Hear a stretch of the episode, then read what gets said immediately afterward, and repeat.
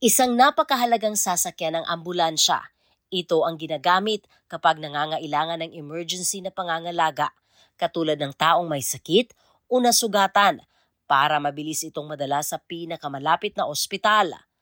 Ayon kay Dr. Simon Sawyer, isang registered paramedic at Director ng Education sa Australian Paramedical College, maaaring marami at malawak ang hanay na mga pangyayari sa paligid kung saan maaari kang tumawag sa triple zero para magpadala ng ambulansya. If somebody's having something like a heart attack or they've got unexplained chest pain or chest tightness or something like that, we'd recommend calling an ambulance. If somebody had suddenly lost consciousness or was suddenly weak or numb or paralyzed, maybe they couldn't speak properly, or seizures, traumatic injuries, so falls from large heights where you've injured yourself, anything violent, like if you've been stabbed or shot, um, perhaps you've been burnt, which is particularly important to call the ambulance in children. Sabi din nito, may mga pagkakataon na mahirap matuntun ang mga pasyente. Kaya mahalaga na kapag tumawag sa triple zero, magbigay ng malinaw na impormasyon para mabilis na makarating ang sasaklolo. If you're somewhere that it's difficult to locate, unless you tell us exactly where you are, we don't know where you are. So if you're in the middle of a music festival, if you're in the middle of a supermarket, if you're on a farm and you don't have proper street signs and you don't have a letterbox with your number up, we have no way of knowing where you are. So you need to be as specific as possible. Libre ang tumawag sa triple zero at maaari itong gawin 24 oras araw-araw maaring gamitin ang landline, payphone at mobile phone.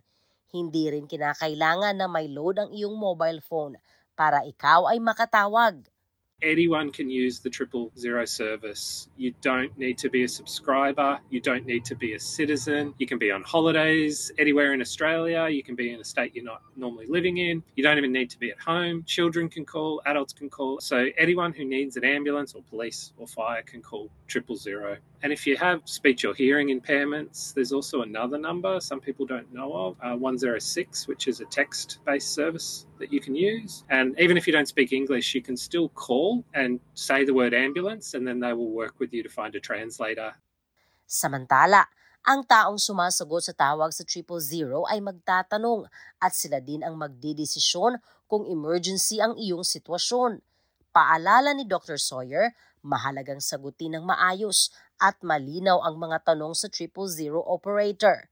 They'll ask you what the actual problem is. So, again, be as specific as possible. Speaking as a paramedic, it's important for me to know exactly what I'm going to for a number of reasons. So, you might say, for example, I've had a car accident, my partner isn't breathing, my partner's got chest pain, something like that. They'll ask how many people are sick or injured. Again, that's important because if it's just one, maybe just one ambulance will be enough. Kabilang sa mga itinatanong ay ang edad at kasarian ng pasyente dahil nakakatulong ito para maihanda ng mga paramedics ang tamang gamot at mga aparatos na gagamitin. Kasamang itinatanong kung ang pasyente ay transgender o non-binary. Ayon kay Lindsay Mackay, ang Interim Executive Director ng Operational Communications sa Ambulance Victoria, hindi lahat ng tawag sa triple zero para sa ambulansya ay pinagbibigyan. One in five calls in Australia don't require an emergency ambulance. And in Victoria, they'll come to our secondary triage team. So then you'll be connected to a highly experienced paramedic or a nurse, and they'll do a clinical triage and they'll ask you lots of kind of medical questions to figure out how can they best support you, which may not mean that you need an ambulance. Sabi ni Dr. Sawyer, kapag ang mga paramedics ay nasa lugar na ng pasyente, nagbibigay sila ng paunang diagnosis.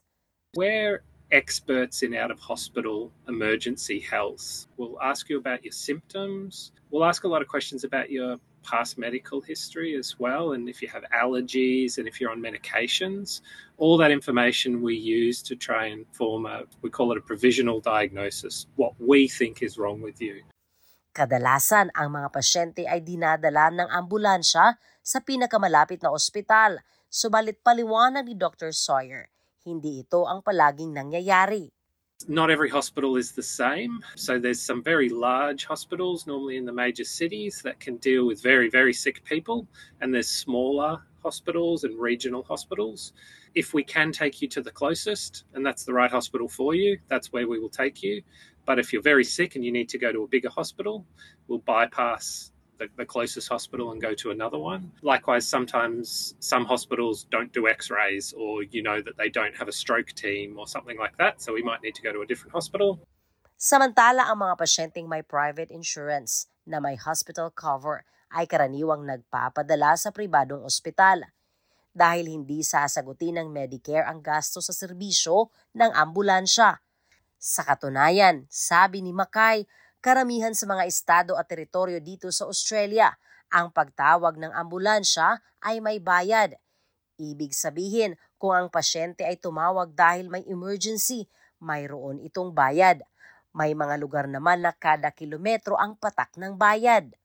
If you are transported by an ambulance that's transported by land or by helicopter, an invoice, a bill will be sent in the mail telling you how much to pay.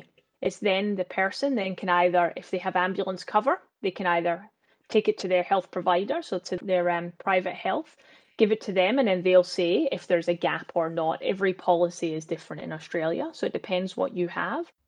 Ngunit ang bayarin sa ambulansya ay hindi pare-pareho. Nakadepende ito sa lokasyon at sa kondisyon ng pasyente. Some states like Queensland and Tasmania have free ambulance cover for all residents. Others, you have to pay for a membership. It's important to note you can still use the ambulance service if you don't have a membership, but you might have to pay. So there's a lot of factors that determine who needs a membership and who doesn't. So start with what state you're in. Sometimes different states you don't have to have a, a membership if you've got a healthcare card or a seniors card. If you've got private health insurance, sometimes ambulance cover is included in that. Gayunpaman, sabi ni Dr. Sawyer, may mga pamamaraan para makakuha ng ambulansya sa panahon ng emergency na mas mababa ang singil ng serbisyo. Contact your state ambulance service. You can go through their website or you can call them. You don't call triple zero. You would um, call the ambulance service and ask whether you fall into the category of needing a membership or not. and they will be able to advise you. If you do need a membership, they're not expensive at all. They're usually around $50 a year for a single person or around $100 for a family. Pahabol na paalala ni Makay, kung hirap kang magsalita o makaintindi ng salitang English, walang dapat ipag-alala dahil maaaring gamitin ang lehitimong bilingual interpreter. We have access to the full national linguistic line. So when they dial triple zero, they could say to them, if they don't know lots of English, at least if they know to say, I speak, and then tell them what language they speak, they'll connect them through to the interpreter service. And then if they're able to answer those questions, and they don't need help, that's great. And then if it comes to the clinical and you speak to those paramedics and nurses, you can ask for it then and they will connect you in. So we, will do all that on the phone to help you. Ang ulat na ito ay binuo ni Ziara Pazano na isinalin sa ating wika. Ako si Sheila Joy Labrador para sa SBS Filipino.